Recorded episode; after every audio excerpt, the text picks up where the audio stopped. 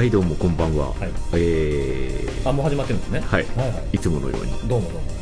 セキュリティポッドキャスト、はい。毎回正式名称忘れるんでえっすけど、とセキュリティのあれ？あれでいいんですよ、えーもうドメインがあれなんで、はい。辻リークスでいいんじゃない何でもいいです、えー何とでも呼んでください、はい。今回は初初でしたっけ？ゲスト。初ゲストです。ゲスト、えー今回あのちょっとみんなで顔を合わせて、えーオフラインの初めてですよ。これも初めてですよね。打ち合わせ終わったんですけど、え今回はセキュリティえ。の濃ゆい話ーが聞けると思います。ろんな意味でね。はい、はい、ということであの、はい。セキュリティコミュニティ今回は必聴です、はい。始まります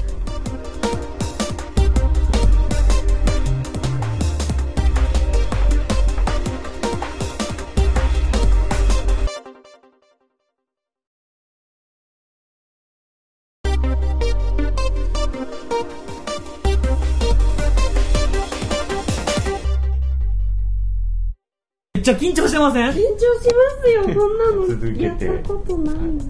はいということではい。あちょっと声上げていきましょう、はいやってましょう。はい。はい。どうもどうも。はい、えっ、と、今回は、はい。ちょっと、あのー普段だったらね、ええ。あの、間2ヶ月、3ヶ月余裕で開けてたんですけど、毎回そうでしたからね、ええあのー久しぶりに、はい。久しぶりじゃ初めてちゃんと、約束を守る日が来たなみたいな。で、あの、今回は辻さんの方から、はい。あのーちょっとええ、お話がありますと、はいはいはい。えーゲストを呼びたいです。そうですということで、ツイッターで送りましたね。はい、うん。今回、はい。えーこの2人、はい。無才2人ではなく、はい。女性の方を、そう。初ゲストなのにいきなり女性っていうね。えセキュリティに明るい、ええ。えなかなかレアなはい、女性でもともとはあれなんですよ。あの公衆無線 LAN はい。について、あのー話してほしいですっていうリクエストをいただきまして、でそのツイートを RT したら協力できればってことでいや今回のゲストが決まったっていう。ありがたいです、ええということでではい。あのーステイシーさん。はい、ということで、あのーすごく緊張されてるはい、めちゃくちゃ緊張してまだ一言も発して大丈夫、大丈夫。そんな、あの、視聴者なん て3人ぐらいしかいないです。から大丈夫ですよ。3人しかいないです、ええ。本当。ええ、どんどん、あのーまあ、あの、IC レコーダーがあることは、はい。すっと忘れる。忘れてもらってね。ええ。えあもう、今回、はいそれだけじゃないんですよね。その後が大変なんですよね。まあ、その後はその後の話。流れでいきましょうそれもはいということで、よろしくお願いいたしよろします。くお願いしまよろしくおすはい願いします。はい。ということでどっから行きましょう？どこまで行きますかね、まあ、公衆無線 LAN がどう危ないのかっていうこれは、あの、リスナーのカンテラ君ですよね。そうですね。はい。ええリスナーの名前を読み上げるのも初めてですよね。初めてずくラジオネームカンテラ君。カンテナ君。ラジオネームなんかって話もありますけどね。ええそう、なんか公衆無線なの結構前からも、あの、公衆無線なんてどうなんでしょうみたいなのを意見をいただいてて、あの、まあ何、まず何が危ないのかっていう話をですね、あの、気にされてるみたいで、で、まあ多分何が危ないのかっていうのを次になるのはセキュリティを考えるときに、じゃあどうすればいいのかみたいな話かなと思っています。その前にステイシーさんはい。っていろいろ話を聞いてくれ、そうですあのどんな人なのかっていうのをまずお話をした方がいいな。そうですね。ええええ。うん何を？何を？ね自己紹介っていうのがすごい苦手というか、何を聞かれたいのかっていうのがちょっとわからない。そうですね。需要と供給のミスマッチは良くない。あれはね、僕の思うところだと、あの、ずっとパケットを眺めてて、無線が大好きな女性というイメージなんですけど、そこは合ってるんですか？今、リスナーの方す、え？って思いましたよ。大筋間違ってない。間違ってないです。間違えってない感じですね。大丈夫ですか？はい。えで、その、まず何、なんでそれに興味持ち始めたのかその辺ですよええうん女性、女性なのに言い方するとあれかもしれないですけど、何きっかけでその、もう僕の中ですごい妄想も広まってるんですよね、はいすごく。女性でパケットで、で、IDS とかもやってたそうんですね。ですよね。高校の時に開発をやってて。女子高生ですよ。JK が IDS ですよ。JKIDS。ええそうなんきっかけは、きっかけはあの高校の授業で、ええ。あのパケットを、まあ、ワイヤーシャークとか使って、はいはいはい。まあ、中身を見てみようみたいな時に、はいまあ、見えるっていうので、まあ面白いな。ニュータイプみたいですね。まず高校生でワイヤーシャークっておかしいような気がするんですけど、当時はイーサリールとか。あ、イーサリアル。懐かしいですね。すごい。えー、えそれは学校の授業そうで先生が教えてくれて。そうですね。あ高校の授業でイーサリアルを起動するっていうのがちなみに Windows で。そうですね Windows じゃあで WinP キャップ入れてみたいなんでパケット見てたんですよでニヤニヤしてる女子高生ですよ。ニヤニヤ余計な気が。も持っていくそれ、あの、高校のクラスの他の人たちどうなったのかなああ、っていうのは。そうですよね。女性、他の女性、男性。そうですね。普段例えばまあ普通にウェブで見てるものが実際はこう本当文字の羅列っていうんですかね、えで見えるっていうのは、まあ、それなりに彼女たちの興味を刺激はしていたみたいではありましたね、時代が違うんですかね。白いっすね。で、それで、まあ、どんどんこう趣味が高じて、パケットがまあ見えるよねっていうふうなところから、そこからまだでも IDS に行かないですよね、普通。なんで IDS に？なんかファイアウォールとかだと、ええ。まあ、見てるものって決まってるじゃないですか、はいはいで IDS だと見てる範囲がもっとこう下っていうかはいはいはい。低くてでいろんなものを見る、ええ。横にも縦にもいるんですよね。縦にもでそのいろんな観点があるじゃないですか、はいはい。の観点とか、そういうのがもう面白くて。あー止める、あ通すとかだけじゃなくてあの、引っ掛けて、どこで引っ掛けるとかどこで引っ掛けるる。で基本的に IDS だけど止めないじゃないええですか、止めないですね。でまあ止めないから、い、ることはまあ基本的には分からないけど、はいうんなんかこっちでは分かってるみたいなこう手のひらで転がしてる感が面白かったんですよね当時はそこに繋がっていくわけですよ。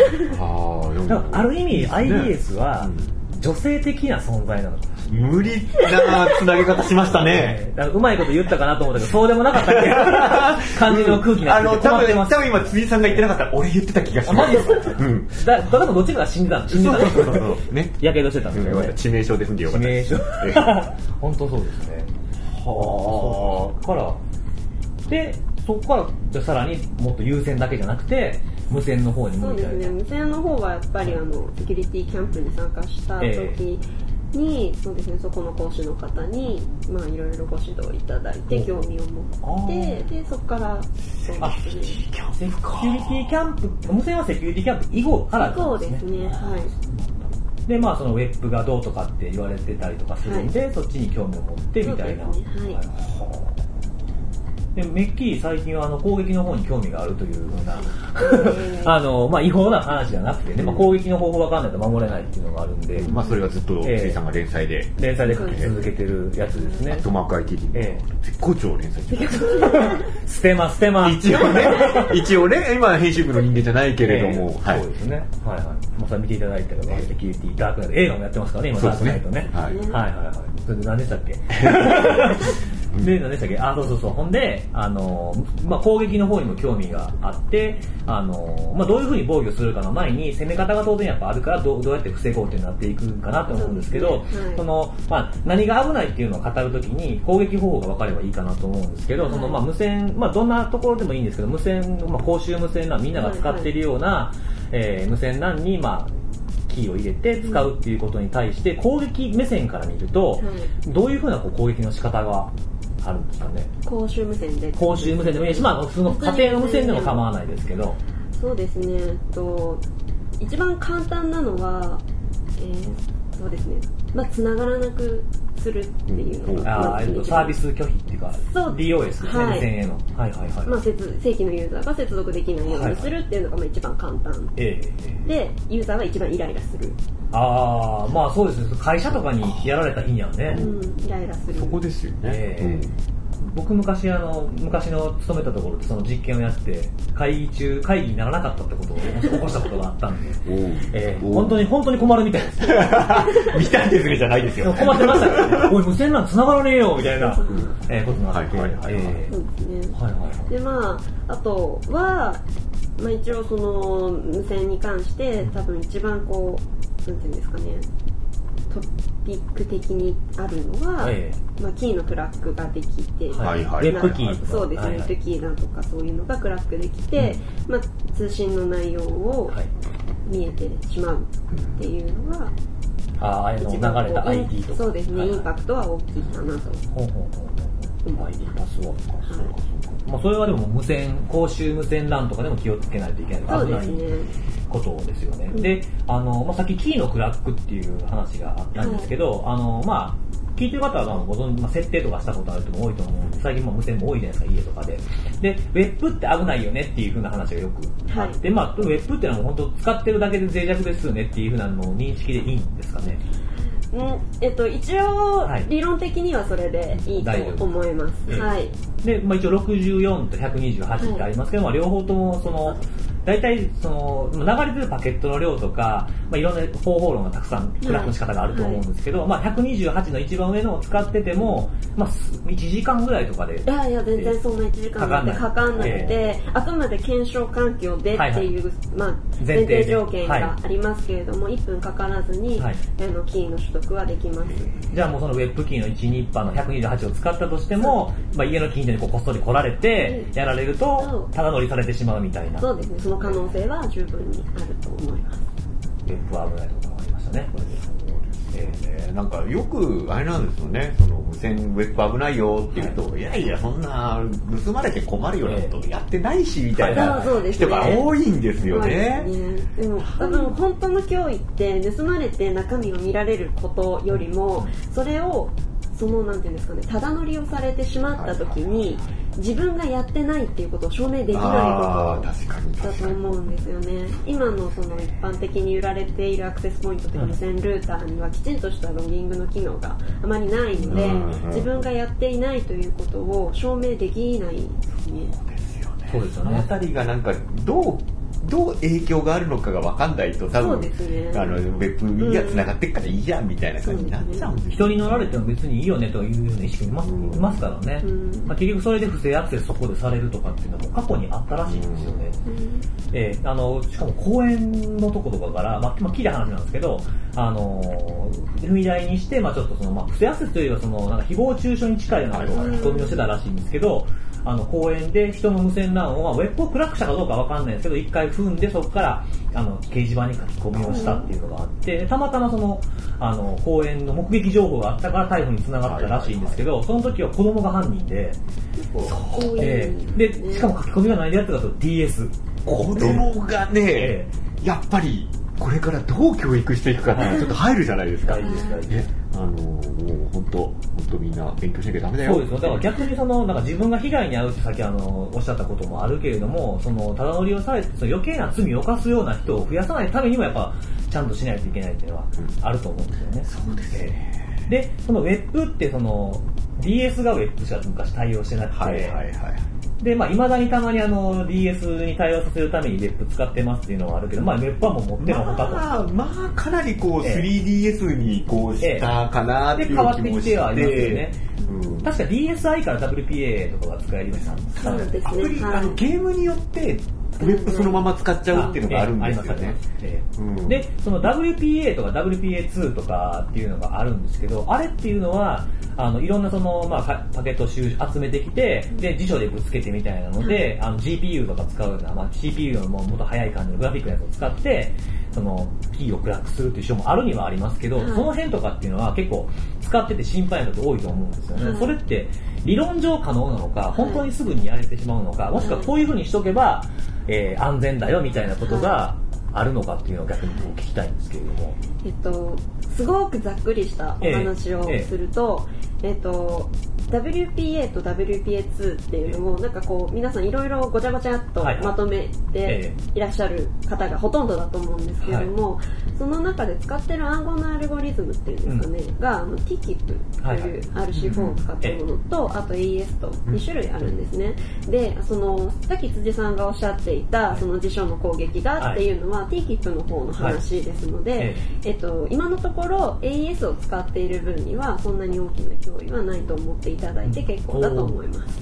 それ辞書アタックで、例えば辞書アタックっていうとやっぱり簡単な単語をぶつけるじゃないですか。はい、それはそもそもその AES をやってると辞書アタックすら通用しないっていう意味でいいんですかね。そう言っちゃっていいんですよね。いいはいはい。まあでも心配であれば、はい、あのまあそのえっ、ー、と WPA、WPS を使うときに AES を使っておいて、はい、さらに心配だったらキーを複雑なキーに設定しておけばより安心というところで、まあそのさっき言ったウェブみたいに、まあ1分とか、まあ1日以内とかで簡単にクラックはできないから大丈夫ですっていうふうな認識でいいんですかね。じゃああれですよ、家で使う場合は、あの DS を使うのをやめて、ウェブを使うのをやめて、えー、で、まあ、WPA2 とかで AES でキーは長めにすれば、まあ今のところ、そうですまあ、今後はわかんないですけどね、今のところは安心だということらしいですね。えーだから今すごく僕もね、知らない話が出てきて、結構勉強になってるんですよね。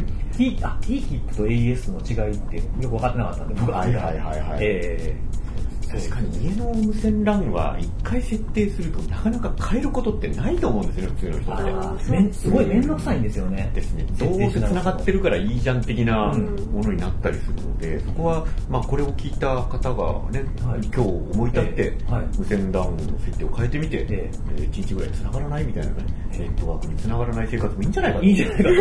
えらい無理やりな感じで言ってましたね。俺だよって話。繋がらないと思ったら普通にあの無線 LAN の DOS やられてただけみたいな感じでしたね。怖いなどんだけ恨まれてるんだって思いますね。え本当でも面倒くさいけど、一回やってしまえば。そうですね。えー、僕もこの間ちょっと、とあるあれがあって設定を変えたんですけれども、うん、えー、まあなんで変えたのかはまあ、言わない。一応ね、気をつけないといけないなで、なんか疑ってるとかじゃないんですよ。えこの話やめましょうか。やめましょうか。自分の傷を広げ変な汗出てきたし。はい、えー、そうですね。無線なんで人生を語るみたいなね、うん、話になっちゃう。まあそんな、今日はそんな話じゃない。話じゃないですかね。はい、で、あれですよ、で、公衆無線 LAN の、まあ公衆無線 LAN ってさっきおっしゃったように、盗聴。で、はい、えー、まあ、ID パスを抜かれるのが怖いんじゃないかっていう話があって、まあ、ちょうど昨日に、昨日は無線 LAN 関係の記事が出てて、僕もふむふむと思いながら、読んでたんですけれども、タイトルの記事とか、あ、タイトル、記事タイトルとか言っちゃっていいんですかね。あの、ビジネスジャーナルの記事で、あの、スタバの、はい。えー、まさに昨日使いました。えー、うん、使いました。スタバの無線 LAN サービス、メールや ID パスがダダ漏れっていう、なんかもうすごい、あの、釣り記事みたいな。釣り、え、マジで？みたいな感じで、えー、見てしまうような感じのやつで、要はその、えっ、ー、と、公衆無線なんて、ウェブキーとか共通、まあ、ウェブかウェブじゃないか別にして、入るためのキーを共通にしてるんで、一緒に繋がってると見えちゃうんじゃないのって。だから、まあ、SSL 気付けましょう的な記事なんですけれども、まあ、これにも書いてある内容でもいいかなとは思うんですが、あの、まあ、公衆無線 LAN を使う上で、こうしてると危ない。こうしてれば大丈夫っていうようなところで、その、まあ、まさに今、あの、機能使いましたわ、俺機能使ったわっていう。そうじゃないですよ。えー、もっと前から使ってるわみたいな感じで、機能はどんな感じで気ぃつけてることってあります？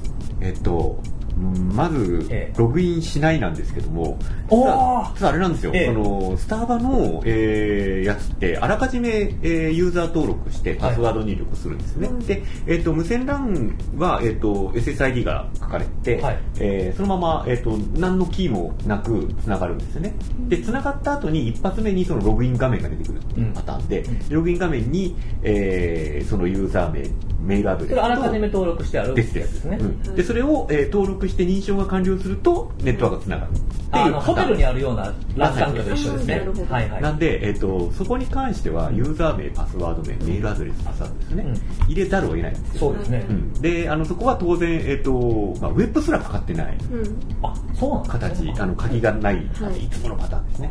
になるので、もうそれは、えー、そのまま流れてると。そこの前提です。じゃあそのユーザー名入れるパスワード入れるんですよね。入れることないでそのが平文なんですよね。おそらく。ですよね。まあ、SSL 使ってるだっけなちょっとこう確認はしてなかったんですけども、うん、あのもうそこはもうほぼ諦めに近いです。ああ、じゃあそこでのメールアドレスって、そう結局もうメールアドレスはもうあのコーチのものとして出すしかないと思うんです。ただパスワードはあの以前からずっと話してるような、はい、パスワードは各サービスで全部パラッパラのを使わなきゃいけない。使い回しをするのをやめましょうそうですね。そういう意味では、えっ、ー、と、パスワードは漏れてもいいという前提で。あ、そそのパスワードに関してはってことですね。他では使い回しも効かないし、っていうですね。ここであれですよね。もしまあ、まあ、暗号化、あるかどうかちょっと今わかんないんで、後から調べた方がいいかなと思ってるんですけど、そこで他のサービスで使ってるメールアドレスとパスワードともおしまいですよね。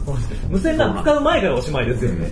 実はね、あの、無線 LAN の危険は、そのパスワードの危険とか ID の危険と、まあ、似たようなところあるのかなっていう認識を持って使っているという。はいはいはい、えー、あの、まあ、それとはまた別の問題で、まあ、それが全然繋がらないというか、繋がってもすぐ切れちゃうことが多いんですよね。あ、そうなんですかあの、マクドナルドとかもそうなんですけど、えー、割と使ってる人が多いことがあって、あの、繋がったと思ったら次の瞬間切れてるとかっていうのは。もぶら下がってる数が多いから。多いからですかね。基本、それ繋ぐときいつも iPhone とか、スマホで繋いでる感じですよね。えー、そうなんですね。で、そこ、まさに、あの、今回の、あの、公衆無線 LAN の件、はいはい。あの、ウェブすら使ってない。か完全にオープンな、ええ。ー、形でつながせておいて、はい、その後で、えーと、別途別の認証をかけるみたいな仕組みがすごい多いんですよね。でもうその時点でもう多分セキュリティをやってる方にとっては、はいはいはっていう。まあ、はって思うか、狙ってやろうかみたいな、どっちかですよね。そうですよね。えー、うん、はいはいはいはい。そのあたりどう見てますか？私は自分自身は公衆無線を使わ使ったことがないんですけど、これが多分正解だと思います。それも僕なんですよ。僕もないんですけどでもそのえっとウェブで、えー、認証する時ってまっとうなところであれば SSL を使って HTTPS になってるはずなので、うん、私は下手にウェブとかで暗号をかけるよりもそっちの方が安全だなっていう判断です、ね、なるほどなるほど。ちゃんとしたサービスを使う えー、すげえ正しい。本当ねあのセキュリティやってるちょっとかじってる人だと、まあ、そのネットワークつないだ上で、えー、自宅なりに VPN を貼ってはいはい。っていうのが多分正しいんですよ。ね、うんうん、そうでしょうね、まあ、SSL がかかってるかどうかを確認する以前の問題でっていう話、そうなんで。すよですよね、うん、でまああの多分公衆無線 LAN の危険ってそれだけじゃないかなって僕は思っておはいはいあの、まあ、日本で何人それをする人がいるかってもしやったら辻お前やろみたいなテンションで返ってくるかもしれないですけど偽アクセスポイントの方が怖いと思うんですよね、はいはいはい、えー、例えばその多分そのスタバにしてもマクドナルドにしても同じような AP の名前とかであると思うんで、うん、同じような SSID ですね、うん、で SSID の全く同じ名前のものを用意しておいて普通にインターネットにもつながるんだけどもっていうようなものを用意しておいたらそこを通っていったものって全て見えてしまうと思うんですよね。なるほど、うん、なるほど。そっちの方が結構危ないかなと思ってて、だからそだそういうのも、そういう、まあ、そこまで考慮したらお前使われへんやないかっていうのがあるんで、僕はもう逆に使わ同じように使わずに、ね、あのー、なんだっけ、えっと、ポケット Wi-Fi。はいはいはい。もう自分しか使わないようなものを持ち歩いて、まあ、月ね、数千円じゃないですか。正しいです、ね、えー、こっちなんですよね。正直ね。えーで僕これだけでもあんま信用できひんことがあったりとか、うん、あのまあ、どうしてもその公衆無線を使わざるを得ないとかで公衆じゃなく公衆の無線じゃないけれども優先でちょっと知り合いとこにつながしてもらうとか、うん、知り合いとこの家の無線につながしてもらうっていう時に、そこがクラックされてないとも限らない、はいはいはい、どんだけ怖がりやねんみたいなことになるんですけど僕それにあの合わせてあの合わせてというかそれの対策というか気をつけてるところであの個人のあの VPN サービスあ、はいはいはいあのさっき言った家につなぐ VPN ではなくて、うん、あの海外の VPN サーバーにつないでそこ経由でプロキシで出ていくっていうやつを僕は使ってますね、うん、で結構あのこれこれがこの、まあ、画面後であのウェブサイト載せますけどこういう GUI がちゃんとあるやつで、どこの国につなぎますかみたいなのをすごい数から選べるんですよ。これあの僕が使ってるのはあの、名前がちょっとあれなんですけど、Hide My Ass っていう、お尻隠して隠せってやつですね。っていうやつで、まあいろんなアメリカとか、あの、UK とか、まあすごいあの、ウクライナとかね、結構マニアマニアックな国って怒られるかもしれないですけど、あの、月何いくらか500円ぐらいかな。年間でキャンペーンやってて、8000円ぐらいとかで、日本円にすると、できた。ん。で、えー、これをすれば、あの、どこ使ってても、これでやれば、あの、さらに、あの、ウェブの、ウェブとか WPA とか暗号の、さらに暗号化をして、あの、PPTP とか OpenVPN を使ってやってるんで、これをすれば暗号の上にさらに暗号できるんで、もし何かの時のためにもこれがあれば、ええ。まあ IP アドレスも好きな国を選べるんで、はいはい、あの国の IP によって、その、例えば、検閲があったりとかっていうような時、例えば、あの、中国にいて、あの、YouTube 見たりとかっていう時にも、このアメリカの IP にしてしまえば、アメリカがアクセスしていけるんでっていうので使い、っていう使い方をしてる方もいるみたいです。えー、まあ一応使ってみないとわかんないなと思ったんで、えー、これ1年間サービス入ってみたんですけど、結構あの、速度もそんなめちゃくちゃ、まあ、接続するとこにもよるんですけど、あの、まあ日本にもああのアクセスポイントというかそういうサーバーがあるんで、あの、結構使えるかなっていう思いますね。えーこうセキュリティに詳しい方々が揃って使ってないっていうのは、まあ、一つのあのそうですね。そもそもになってるような気がしますね。うん、そうですね。まああとはつないでも普通のウェブを見るだけとかで、まあ、速度が速いじゃないですか、うん、あの無線なんだと、普通に 3G とかでつなぐよりは。なんでそれで普通になんかこうちょっと地図で、はいはい、地図見たいとかあのなんか調べたいとかいうのに使うのはいいかもしれないですけど、いやただやっぱりそのこれもうセキュリティとは全別の話です、ええ、品質的にやっぱ良くないんですよ。よく繋がんなくなっちゃったりとか。そうなんですよね、あのマクドナルドスタバにいても、中で途切れちゃうとかっていうのを考えると、あの個人的にはもうそれ以前の話であのこれを目当てに、あのなんだろう例えば iPhone じゃなくて iPod Touch を使って、通信だけスタバに行けばいいやっていうのは、それはやめた方がいいっていう、まあ、まず安全とか危険とかの前にそれだったらさっきみたいにポケット Wi-Fi を用意しよう、自分用の用意する、もしくはもう iPhone にして、あのスタバに行こうが 3G でつなぐっていうのが多分一番正しいんだと思うんですよ。だから使わない。使わない。ストレスはないですよね。そうなんですよね。で、あの、無線のあのその最近すごいホットスポット的なのが増えてきたじゃないですか、で特にソフトバンクとか au ドコモあたりがこう競って設置してるんですけど、あの裏側ってあの 3G のそれこそポケット w i f i みたいなのがついてるだけだったりするので、決して速度は速くないですしないですしそのあのなんていうんですかねあの普通54メガとかって理論値出てますけど、はい、そのそれは1人当たりに来る速度は、うん、それ割る接続人数なので、ねうん、100人つないだらもうつながらないも同然なんですよね。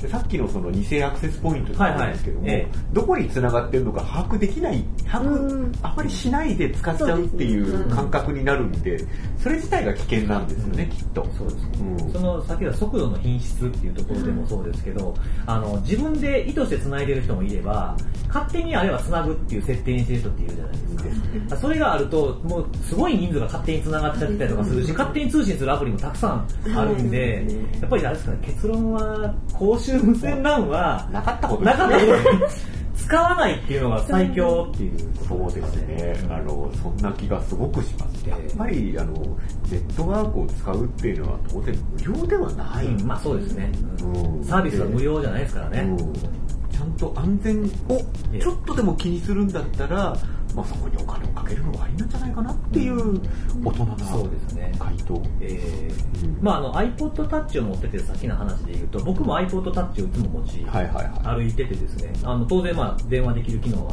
3G のやつはないんですけど、その、えっ、ー、と、ポケット Wi-Fi か、もしくは今だと、あの、自分が持ってる携帯自体が、まあメーカーによりますけど、テザリングができるんで、どっちかっていうと、その無線 LAN を使って危ないのかなって気にするぐらいだったら、テザリングしても大丈夫なぐらい、バッテリーを持ち歩くっていう方が、よっぽど賢いと思うんですよね。そうですね。まあちょまあこれ聞いてる方は結構ちょっとでも、ええ、あの安全をっていうところで多分今回の質問が出てくるので、でね。うん、あの結論としてはそういう方向に行くということかな。カンペラ君、分かったかな？ね、これ。分かってくれるでしょう。うん。え、あの自分もそうだったんですけど、えー、あの聞いてて自分の名前がいきなり出てくるのは結構ビビるんですよ、あそうなんですか、えー、できればこれなんか通学通勤中みたいな時に聞いてもらいたいですねの中でドキッとみたいな。そうそうそう はい。でもなんかあれですよねあの、えー、無線 LAN 絡みは結構いろいろトピックがそうですね。なんかあの、さっきちょろっと話しましたけど、はい、あの、無線 LAN 絡みですげえ嫌なことがあるっていう。ああ、あのー、まあ、セキュリティじゃないですけど。これセキュリティの話じゃないですもん、だってこれ。セキュリティのポッドキャストじゃないんでしたっけ？多分。違いましたっけダ話ですもんね。ダ話で。あのー、その、まあ、SSID ですね、僕が。はい、あのー、まあ、その、ネットワーク名みたいなもんですけど、SSID ってその、まあ、無線を使うときどこに繋ぐかって識別するためのやつなんですけど、それであの、ネタをする人がいるじゃないですか。SSID の名前で。はいはい。大塩平八郎の欄とかですね。そうそうそう。はいはい、欄ってあの、乱れるの欄と無線欄の欄かけてて、あのー、まあ何が面白いんだって僕は思っているんですね。でもそういうのに限って、なんかシェアいっぱいされてたりとか、RT されまくってたりとか。でまあ別に見なきゃいいし、僕もそっとじすればいいと思うんですけど、あの、SSID でこう、無線 LAN 探してみたら SSID でこう、面白いのがあったみたいなのをアップしてる人がいるじゃないですか。でムカつくのは別に僕が我慢すればいいだけの話です。見なければ済むんですけれども、あのそれ、あれを、あれを画像として晒すこと自体が、そもそもどうなのっていうところがあってですね、そのあたりを多分ぜひ無線の、まあ多分法律が絡んでくると思うんで、はい、その辺多分詳しいと思うんで、えー、はい、えっと、法律の専門家ではないので、すごい詳しいわけではないんですけど、えっと、一応電波法というのが日本にはありまして、えー、その、アクセスポイントは免許はいらないんですけど、うん、無線局という扱いになります、法律の中だと。で、その無線局のですね、えー、存在を公開することは、うん、えー、ざっくり言うと違法になります。それは第三者がってことですか？それとも僕自身が自分の持ち物であれば構わないんですけど、えー、第三者がってことですね。あ、じゃあ家のアクセスポイントを検知したやつを画像にして、はい、それだけが映ってる他はでもマスクしてれば、はい、問題ないと思いますが、はい人のもの他人の持ち物に関して、はい、SSID をさら、えー、すことは、はい、違法なので、結構皆さんあんま気にせずやってると思うんですけど、えーとやめた方がよろしいもしまあ多分なかなか追っかけてくるってことはあんま考えにくいけれども言われたら逃げられないってことですよね、はい、じゃあアクセスポイントとしてコーチのものもダメなんですか？例えばさっき言った公衆無線 LAN の、はい、えっ、ー、とこれ逆に僕が読み上げて NG やとアウトですよね。どこどこのって分かるようなものとかもダメなのか？私もそこすごいどどうなんだろう。グレーなのかもしれないです、ね、グレー。でもそれあれですよね。一応その公衆無線 LAN って契約が必要じゃないですか、えー、で SSID なり WEP なりってもう、はい。正直なところみんなが知ってるものですけど、え契約者しか知らないものっていう前提ですよねあれ。ああはいはいはいはい。定義としてはそうなるかもしれないですね。ってことは契約者以外の人が晒すのはやっぱり第三者扱いになるからダメなん微妙なんじゃないかなと私は思います。はあ深いですね。結構そうそう僕も昔 SSID って晒していいんですかっていうのを国に電話して聞いたことがあって ダメですと思いっきり言われて、えー、捕まりますみたいな。電波法違反ですって言われました、ね、そうそうそう。結構その無線 LAN のそのセキュリティをチェックしてあげるサービスとかってあったりするんで、そのレポートを書くときに他の SSID が入っちゃったりとかすることがあるんで、それをどうするかみたいなのを社内で考えたことがあるんですけど、まあ、結構昔の話なんですけど、はいはい、そうそれであの聞いたんですけど、ダメですっていうような話があったんで、そうそうそう。へちょっと面倒くさいですよね。そうですよね。もう調べれば誰でも分かるもんでも、いちいち言うとダメね。うん、えー、あれですかね、あのなんそのたまたま入ってきたその昔今はデジタルなんで入ってこないですけど あの電話って昔のコードレスって、普通に傍受できたじゃないですか、あれを傍受するのは OK だけども内容を晒すとダメなんですよね。そうですね。はあはいはいはい、通信をまあ傍受して、自分、まあ、言い方悪いですけど、自分で楽しんでる分には、ええ、ニヤニヤする分にはね、別に。ないんですけど、それを、まあ、他人にというか、公開したりするのがダメ通信の秘密に抵触する感じなんですかね。おなるほど、えー、そうそれは暗号化をしてたら暗号化を解除した時点でまずいですね。暗号化は解除がダメですからね。解除がというよりは、もう解除しようとした行為がダメ。未遂でも有罪になります。えー、あその現場を抑えられたらもうダメってことですよね。そのなんかやろうとしてるみたいな。そうですね。まあ、で例えば公衆無線 LAN でウェブも何もないですと、はい、生で飛んでますと、はい、それを傍受すること自体は別に構わないんだと思い OK なんですよね、はい、そこにたまたま ID パスが含まれてたとしても意図的ではないから OK そういうことになっちゃうんですよね、うん、そう。それを使って何かをすると別の法律に触れる。し今は状態になってしまう、ええ、はいはいはい。そうそうそう。なんか不正アクセス目的で収集保存するっていうのはダメですよね。はいはい、はい、なるほどね。えーついこの法律も変わりましたしね。えー、なんかすごい逆に僕らが全然勉強になってますね、今ね。うん、こういう回もいいですよね。うん、あのセキュリティのポッドキャストってことです、えー、セキュリティポッドキャスト、どんどんセキュリティポッドキャストらしくなってて。どんどんなんか今までのこと反省し合い反省すごいね。反省してますけれども。これって、えー、あの、あと、ちょっと、これ完全に興味本位半分なんですけど、えー、攻撃者だという立場になった時に、あのどういうシナリオが思い浮かびます？やっぱりこういう攻撃って無差別に今スタバにいるやつあいつ誰だか分かんないけど、うん、あの傍受してやろうというよりは、はい、ターゲットが多分いた前提で行くことが想定されたりしまです。よ。えっと、それは標的型攻撃の無線版とか、そういうことです、そういうことです。えー、狙ってる人間が PC を持って、まあ、MacBook Air でしょ、スタバだから。おしゃれな感じでね。おしゃれな感じで、ドヤ顔しながら行くわけですよ。えー、絶対エアですね。で、あの、スタバに入った。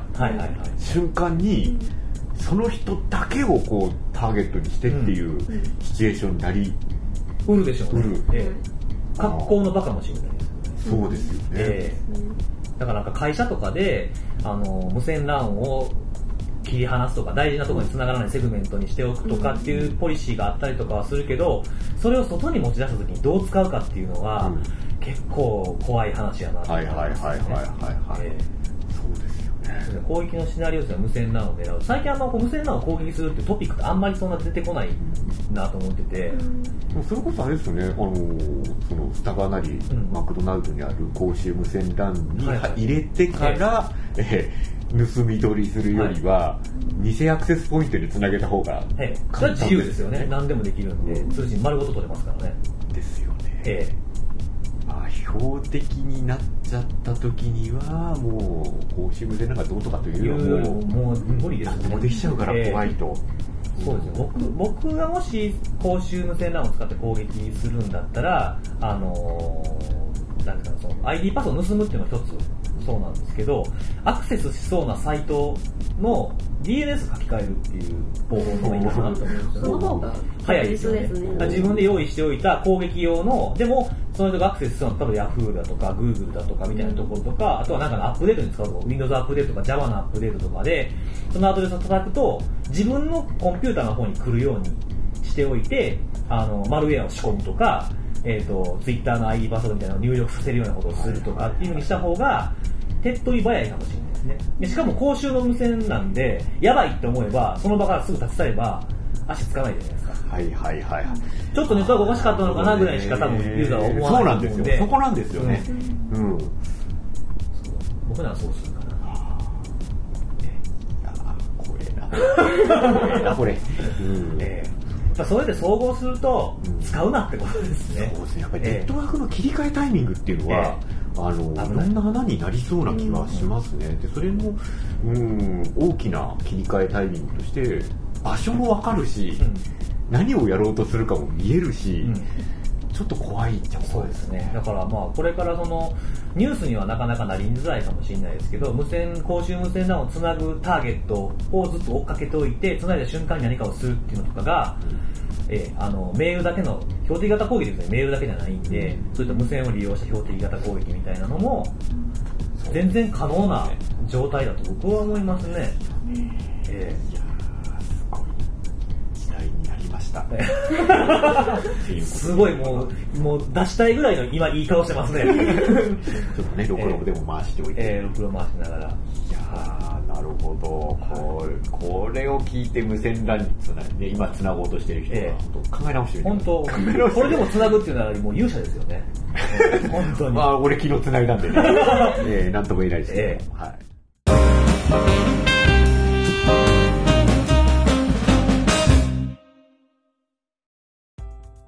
初めての第2部みたいな感じ。えー、そうですね。えー、っと、後半はですね、えー、これは、あの、はい、多分、あの、ひょっとしたらこの流れでは問題になるかもしれませんね。ええ。ー、物議を醸し出して僕らも無傷では済まないかもしれない。かもしれないですね。えー、感じですね。えー、これ、あの、あの、男子リスナーへっていうの今、ホワイトボードに書いてあるんですけど、はい。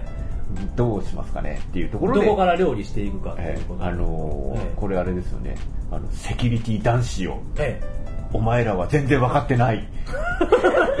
掘り込みますね偉い、うん、ええこうねあの、うん、ちょっとそこから先自分がなんか気づく感じがするんであれですけど、はいはいはい、まあちょっとあの今回、えー、えー、まあセキュリティの話は全部しました。もう、えー、もうもうね もういいもういいっていうね声が聞こえてくる、うん、そうそうそうそう、はい、ねあのカンテラ君も多分ここまでの話を聞けると思ってなかったでしょうと、はいはい、そう。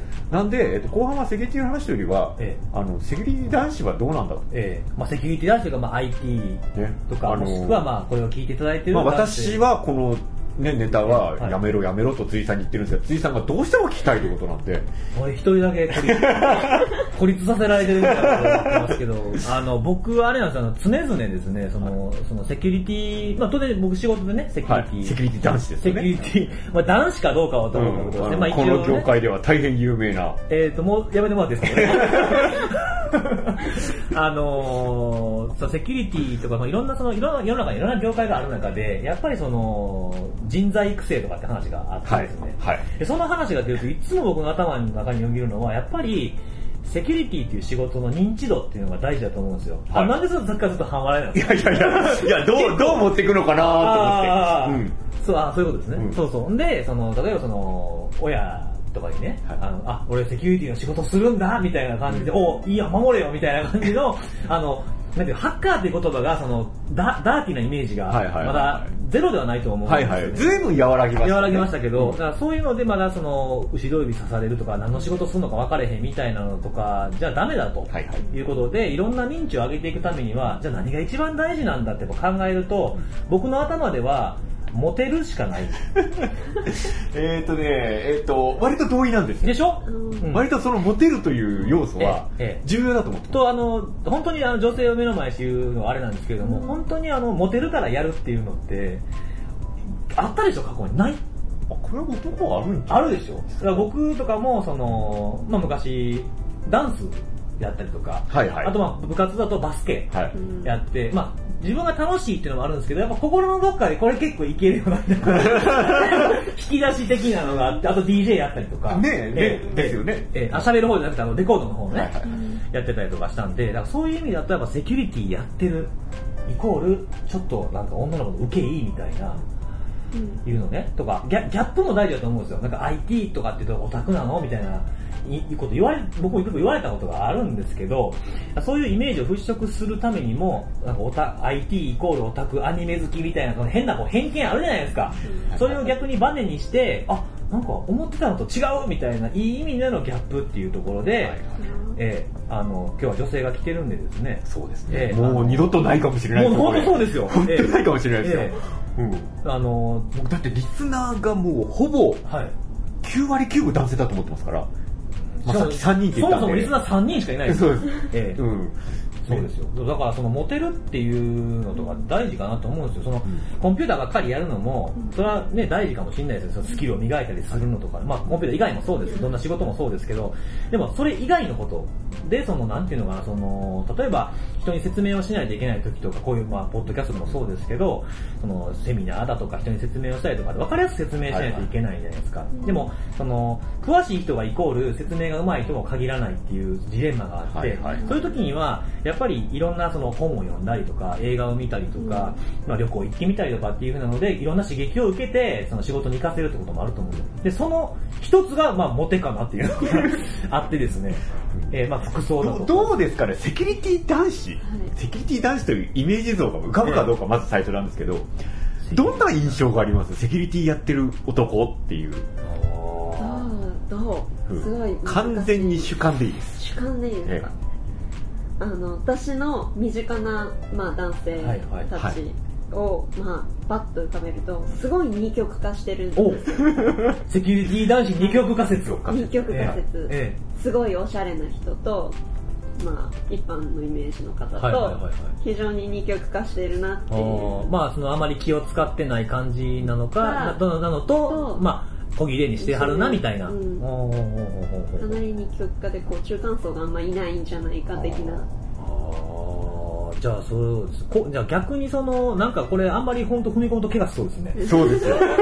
そうです二極化の話からすでに怪我しそうな気がしてあの困った時には僕セキュリティ界の人じゃなくて編集の人ですっていうことになります、ね、あ僕も最近アノニマスに詳しい人なんで。ああねテレビで見ちゃってもうもう、ええー、ありましたけどね。ええ。ー逆にこうあの僕が思うのは男がこれ良かれと思ってやってることでも、はい、あの案外女の人の方がたまにあれじゃないですかそのゼゼクシー系のやつとかとある情報ソースで僕よく赤裸々ゼクシー見ることがあるんですけど、そういう時に見るとその女の人が男の人に求めることと男が頑張ってるところにズレがあるみたいなとか、はい、男はこれおしゃれやと思ってやってるけどないわーみたいな、やつとか。そうですね。そう。で、逆にその、こういうことやらない方がいいみたいなとか、例えば僕が、あの、ちょっと前にあのネットで見たやつだと、ポロシャツの襟を立てないっていうやつですよね。あれがなんでダメなのか僕わからないんですよ。で、僕も、まあ、え、ポロシャツの襟は立てない派なんですけど、立ててるのは嫌らしいんですよ、女の人は。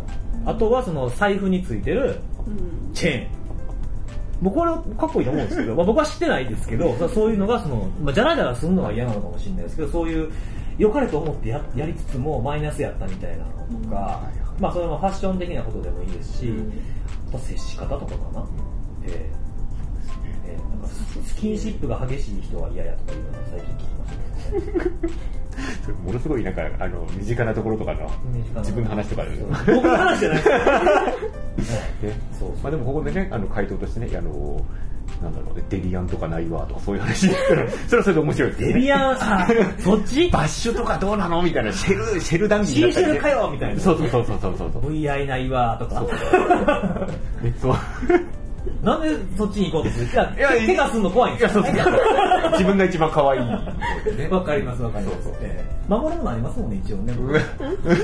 ないですかその話はちょっと。僕はあんまないですよ、今。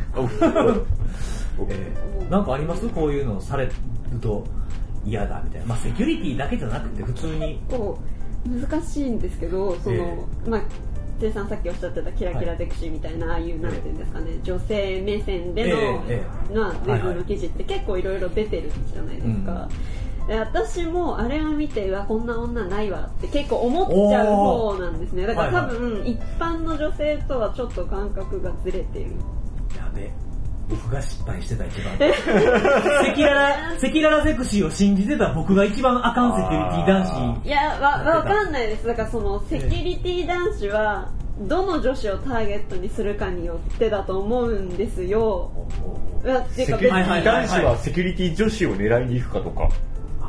でも同業、私は同業がいいので、同業。あ、そうなんですかはい、同業が良かったので、まあ、話が合うというか何をやってるかお互い分かるってすごいいいことですね。うん割とあのさっきのそのディズニーコミュニティじゃないですけど、えー、ディズニーコミュニティの中もいろいろ、まあ、その話はやめた方がいい俺が俺が怪我するのでやめますけど、はい、今日危ないですね。危ないですね。えー、あ、そうか、どこの女子をターゲットにするかにもよると。で、そのターゲットが赤裸々ゼクシーのアンケートに答えているのかどうかにもよるんじゃないかっていうそうですね。だから例えば私みたいな、えー、まあ、こう一部で武装系女子と言われるような。そんな女子があるんですか？ちょっと待ってください、それ。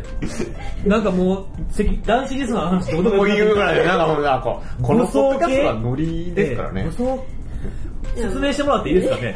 武装系女子初めて聞きましたね。いやなんか武装系女子っていうジャンルを作られて私はそこにくくられているんですけど、はいはいはい、まあ平たく言うときつい感じの。攻撃的な攻撃的な。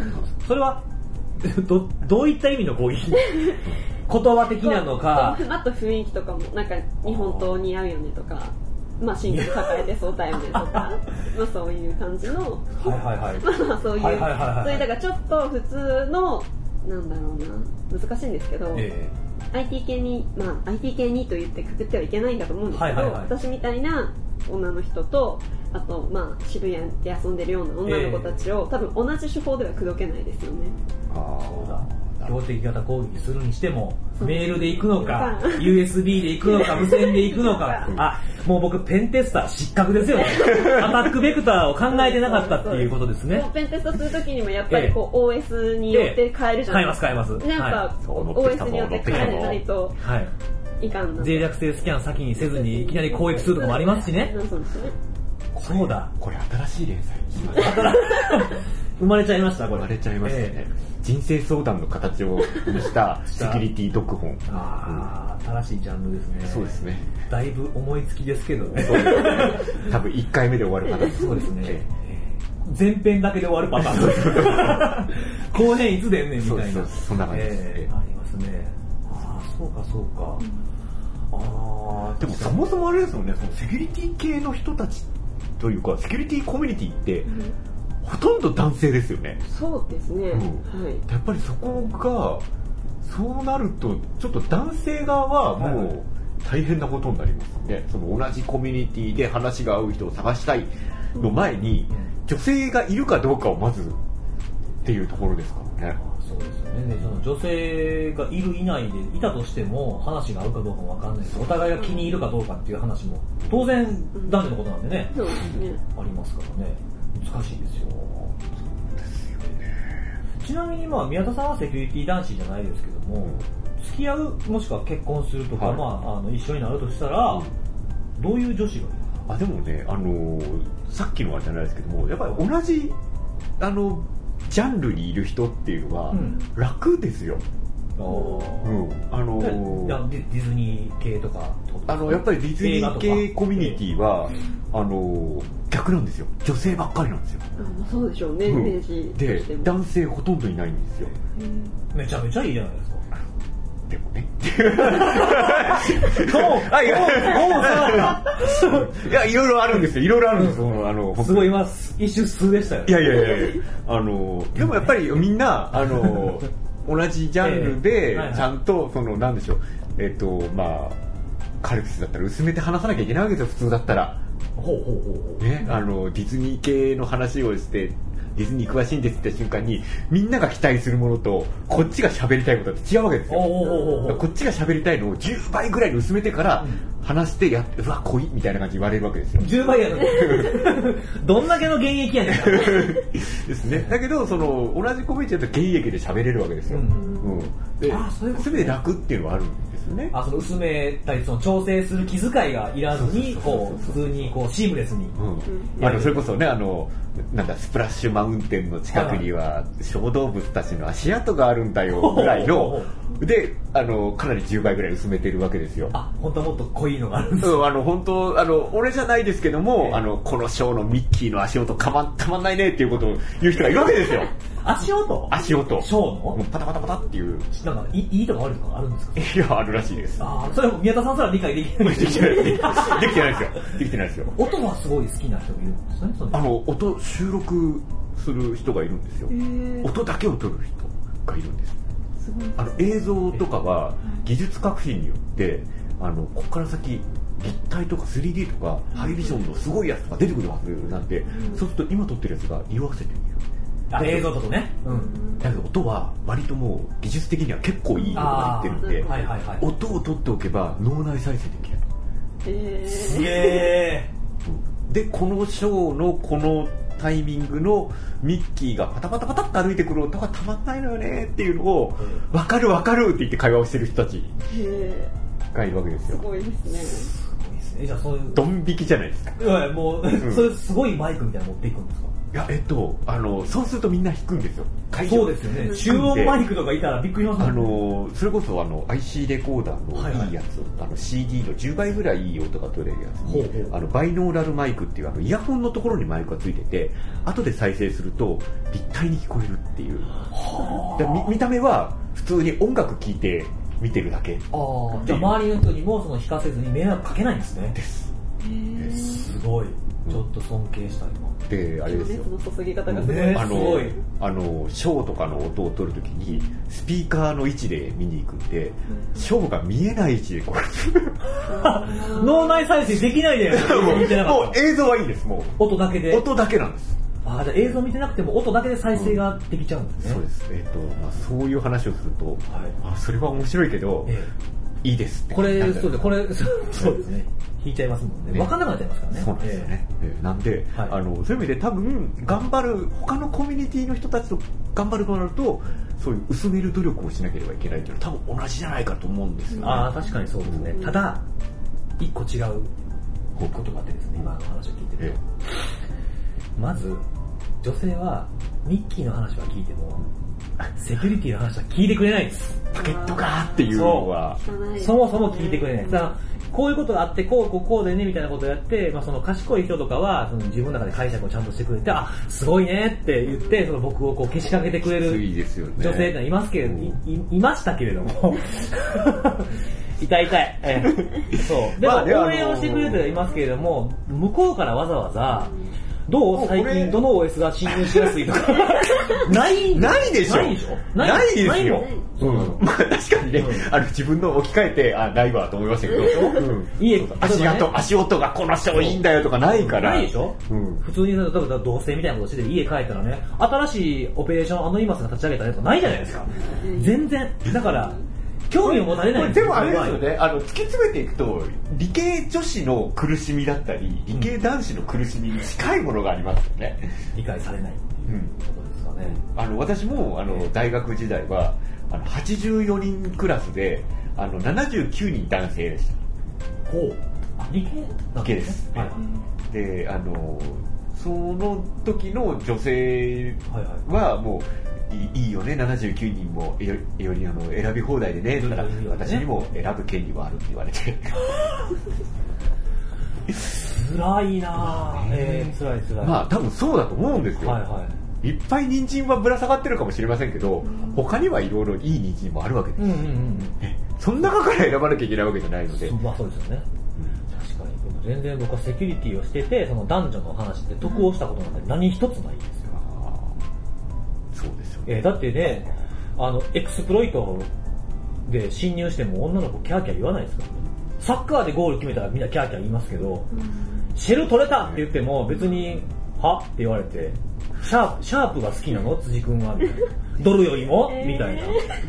まあ辛いですよね、うん。家でデバッグしてエクスプロイト書いて、ほら、電卓が起動した。電卓なんかスタートメニューから起動したらええやんって言って、ですよねーって。で、泣きながらもうなんもう枕ぐずぐずなので泣きますよね。なんででしょうね。あの海外に行くと、はいはい。セキュリティ系のエンジニアっええ。てすごいモテるんですよ。本当に。これはいい今日いい話聞けたねリスナーのみんなね。いい話。本当に、うん。ええ。あのまあ近くで言うと韓国とかだとセキュリティ系の、そのまあエンジニアバイナリアンとか、はいはいはいはい。そういうジャンルの人たちってキャーキャー本当にキャーキャー言われるようなカンファレンスとかで。そうですね。だから私あの CTF っていう、ええ。まあ、ハッキングコンテストとはいはいはい。か最初いろいろ出てますけど、はいそういうところに行った時もやっぱりなぜか持ってるんですよね、まあ、うちのチームのメンバーは。へー。あそうなんや。なんでなんですかね。なんかイメージが違うんじゃないですか。かっこいいイメージうんだと思いますね実際向こうの、まあ、はい。アメリカとか、まあえー、と先月末、ええ。アメリカのデフコンというか、はいはい。カンファレンス行ってきたんですけど、はい。やっぱりかっこいい。かっこいいっていうとなんかちょっとニュアンスが伝わらないのかな。クールなやっぱり。イメはいはいージがはいそうですよ素ね敵な感じ。感じがすごいしますね。やっぱりそのオタクでネクラでっていうイメージが日本ではすごいなぜか定着してますけええどステレオタイプですまあ。確かにあの、ね、あの、えー、Facebook のあの、はい。やったあのソーシャルネットワークっていう映なんかは相当よく描いてる。ああの、Facebook のあの、マーク・ザッカーバーグ。ですね。そうそうそうそう、ええ。ね、オープニングのところでハッキングシーンがあって、まあ、トータルとして、まああのーちょっと、あのーうん。ナードなところはあるけれども、はいはいはい。すごくクールなことをやってるっていう印象はあれはありますねやっぱり日本ではどうしてもドラマとかでやってもあのーなんかこういう感じであのポーズを決めて ハッキングをすエンタるみたいな。ーをパーンみたいなうん。ね。そうそうそう。暗い部屋でカタカタカタカタカタカタってハッキングコンプリートみたいな、ええ。そんな印象しかない。よーし、そのままだ、いいぞ、いい子だ、みたいなそうそう。ビンゴみたいなね。う。んええ。そんなんしかないですね。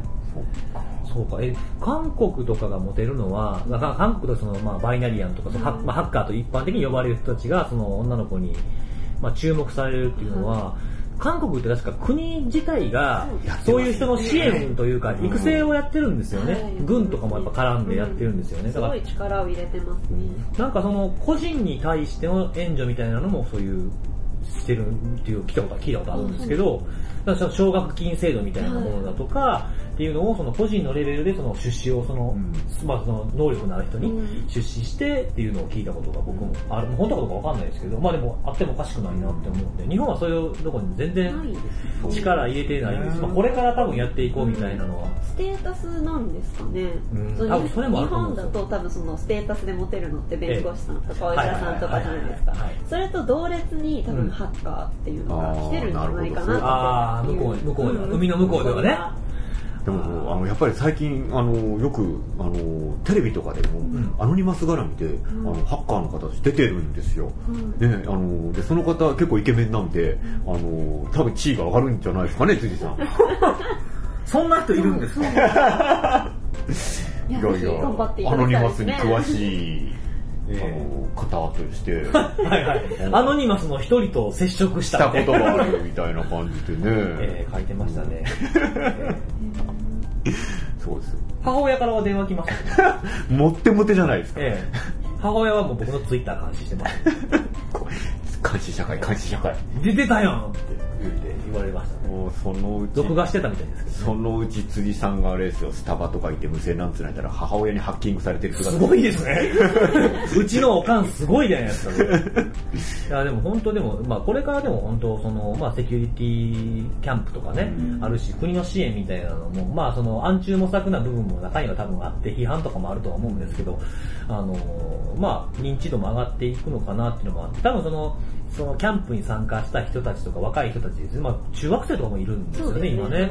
そういう人たちがそのなんか中だけでこうみんなでワーワーするんじゃなくて、うん、外にこう良さとか面白さみたいなのを伝えていくのが大事だと思うけど、ああいうのは予算が当然あるんで、うん、で、人数わーって集めてやることってすごいお金かかるじゃないですか。だからできないんで、まあなんか限られた人になっちゃいますけど、それをこうどんどんこう横展開っていうか、していくべきなんかなっていうふうに難しいですね。やっぱりそういうあの、ある程度専門性のある知あの分野って、その、なんだろう分かってる人だけで会話をすると当然その中で高くいっていくんだけども全然こう二極化してしまってっていうのがやっぱり大きいと思っていて、うん、やっぱりその、えーと、上にいる人たち、えーと、知識を持っている人たちが、はいはい、そうじゃない人たちにどう面白さを伝えていくかみたいなところでやっぱりすごい重要だと思っていてでであのまさにこのポッドキャストそういう目的で最初始めたんですけど、うん、まあ今はダ話ですけど、ダ話えー、最初からダ話ですよね、やっぱりそのねセキュリティだったら、えー、なんかこう身近なところから、あのこんなことあるんだよっていうのを説明できるセキュリティ男子は結構モテるようになるんじゃないかなとか、え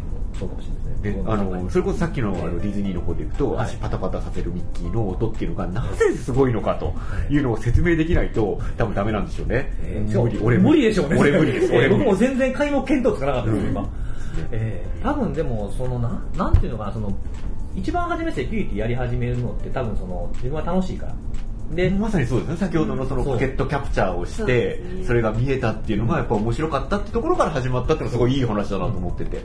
で、その僕僕もそういうようなところからこう始まって、まあ、最初で、ね、楽しいから始まると思うんですなんとなく面白そうとか、なんとなく自分の中でかっこいい、自分の価値判断の中でかっこいいみたいなところから始まって、でも、その世の中に自分が大人になって、世の中に出てしまうと、そこってそれだけでダメなのかなっていう気はしてるんですよ。で、あのそこでじゃあ何で大事なのかっていうと、誰に向くかだと思うんですよ。で、その当然自分がその楽しくてやってるから、あの能力を身につけたいで横にも縦にも伸ばしたいっていうのがあってスキルもどんどん伸ばしたいっていうのもあるけれどもそこで独り占めしてたらいけないと思うんですよね。で世の中でそういう活動をするってことは自分だけに向くんじゃなくてセキュリティって誰守るためやっけっていう話で弱い人を守ってあげないといけないんだからわかそれってイコールわからない人たちだと思うんですよね。なんで、そこにこう訴求できるように、やっぱりその横展開も縦展開、まあ、下の、主に下の方ですよね。っていうふうなのを、その、やっていく、あの、活動っていうのをいろんな一人でも多くの人にやってもらって、最終的にはみんなでモテようみたいな 感じになればいいかなっていうふうに思ってますね。ええーなんか綺麗にまとめたみたいな感じにしようかなと思ったんですけど、最後ふざけちゃいましたけど、また。それがこのポッドキャスト。ええー、はい。か、あのえっ、ー、と、私あの、はい、ディズニーポッドキャストやってた時代に何人かゲストを呼んだことがあるんですよ、はい、でその時の大反省点として、はい、あのゲスト呼んでるのに、ええ。自分がしゃべるというややっちゃいましたね。あの全然成長していないっていうのが、あのその頃からのリスナーの方は全然分かってくると思うんですけども、僕も多分同じ二の足踏んじゃってますよね。ですね,、ですね。なのでえっ、とまたいろいろこういうゲストを呼んで、またぜひ来ていただいて、あのセキュリティ男子に物申すとお前らちょっとそこに並べと。コーナー化しちゃうのね、かもしれない。そうですね。今日のセキュリティ男子のダメ出しみたいな。ツイッターアカウントとかすげえ感じされてこれ、あれですよね。言われちゃうんですよ。あの、セキュリティに詳しい方は多分ステージーさんのあの、ええ、ことをご存知で、はいはい、あの、どういう、どういう立ち位置なのかだったり、うん、えーご存知だとあの、ね、言ってることが全部誰に向けてんのかなみたいなのが分かっちゃったりすると怖いんですけども、みんな分かんないふりするから大丈夫ですよね。そう大丈夫です。ええ、もう言いたいことだったらあの、聞いてなさそうな人に言いたいことだったらもうガーって言って、えあの男のこういうところが嫌や。を晴らすとかね。ええ、でもいいですけど、あの人のここが嫌。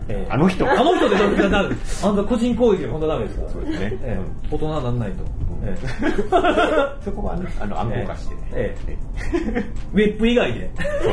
ね、丸、丸見えになっちゃ丸見えになっちゃいますからね。はいはい。ですね。あのそんな感じで。はい。ね、あの相変わらずのダマ相変わらずのダマなしでええ、あの、本当にあの、お邪魔あの私たちがお邪魔したみたいな感じですよねもうね。そうですね、あのなのでぜひあの今後ともぜひあのステージさんい。らっしゃっていただけるとすごく嬉しいです、え今回のゲスト、はい、あのステージさん。ステージさんです。どうもありがとうございました。はいではまた次回お会いしましょう、はい